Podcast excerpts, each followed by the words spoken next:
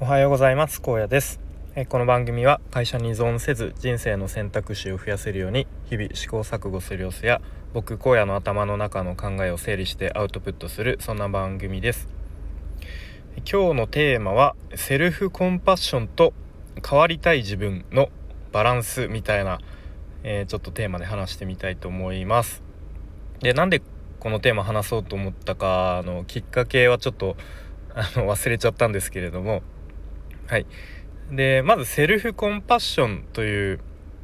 言葉お聞きお聞きというか聞いたことありますでしょうか？うん。でまあざっくりどういう定義かというと自分自身に思い思いやりを向けてありのままの自分を受け入れることみたいなことかと思いますが僕は以前結構メンタリスト DAIGO さんの動画をよく見ていた時期があってちょっと最近は見なくなっちゃったんですけれども、うん、でその時に結構セルフコンパッションとかやそのやり方とかいうのを動画で見てあなるほどいいなと思って、まあ、やったりやらなかったりっていう感じだったんですけど、まあ、具体的にどうやるかっていうとあの、まあ、結構自分が、えー、ま、ちょっとストレスを抱えた時とか、まあ、なんか何か物事がうまくいかなかった時にですね自分の中になんかこう親友みたいな存在の、えー、まあキャラキャラクターがいたといることをイメージしてでその親友が自分にこう話しかけてくれるようなイメージ、うん、でまあそんなこともあるよねみたいな仕方ないよみたいな感じでこう何て言うんですかまあ自分をこう肯定してくれるというかまあなんかざっくりそんな感じのことをえー、確か言っていましたね。うん、で自分でやるのがちょっと難しい時はあの他の他人の他人と、まあ、対話することでもいいみたいです。うんまあ、そんな感じで、まあ、なんかうまくいかなかった時とか、まあ、ちょっと精神的にストレスを抱えた時にこう自分自身をついつい責めてしまうっていうことが、うんまあ、ある人も多いかと思うんですけれどもまあ、そうではなくてそのありのままの自分を受け入れるということが、えー、まあ、大事なのかなと。うん、でなんか自己需要っていう言葉もあると思うんですけど、まあ、ニュアンスとしては近いようですがなんか厳密にはそのセルフコンパッションとはちょっと違うみたいですね。うんまあ、なんかとにかくそういうのをうまく自分で取り入れることでストレスがちょっとでも軽くなったりとかこう心が前向きになったりできればいいと思うんですよね。うん、では、えっとまあ、一方一方でというかなんか自分を変えたいとかこうかそういう変わりたい自分、うん、っていうのも大事だと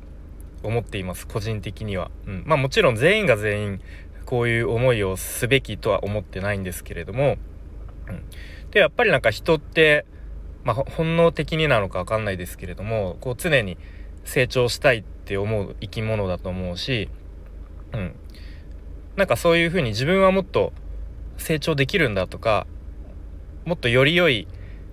えー、自分になれるんだみたいにこう思ってた方がなんか人生前向きでこう日々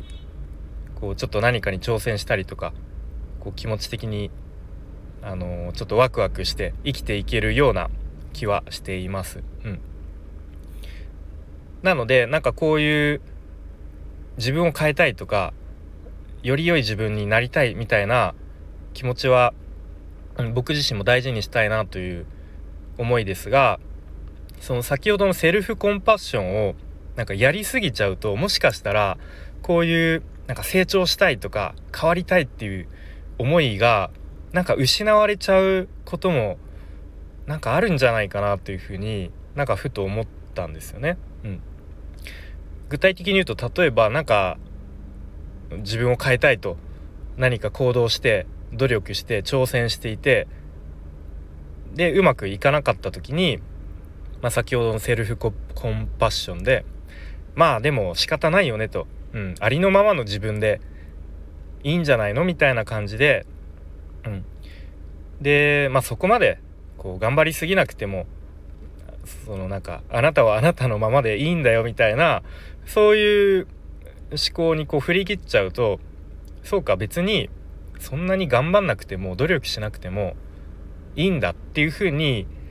こうそういう変わりたい自分みたいのをちょっと止めちゃうような気もしたりしてみしたりしてしまいました。うん、でなんかよく箕輪さんあたりが言ってるイメージがある話なんですけどこう以前は、まあ、10年前とかはこうなんかみんな努力して成長しろみたいなこう自己なんだっけ自己原因論でしたっけ？うんなんか、まあ、要はそのみんな努力してなんかぶち抜けみたいなわかんないですけど。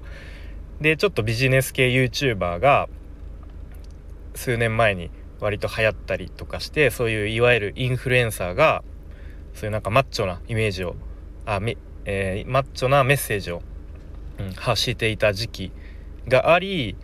でもそこから、まあ、ちょっとコロナコロナとかがあってなんか頑張っても全然うまくいかないじゃんみたいな、うん、頑張っても無駄じゃねみたいなそういう風な風潮にちょっと流れが変わりでひろゆきさんみたいないわゆる嘲笑系みたいのが、うん、割と人気が出たりしてでまあ今はどうなんですかねちょっと僕も分かんないですがそんなに頑張らなくても良い頑張らないことが良しとされるみたいな流れになってるみたいな話も聞いたことがありますね。うん、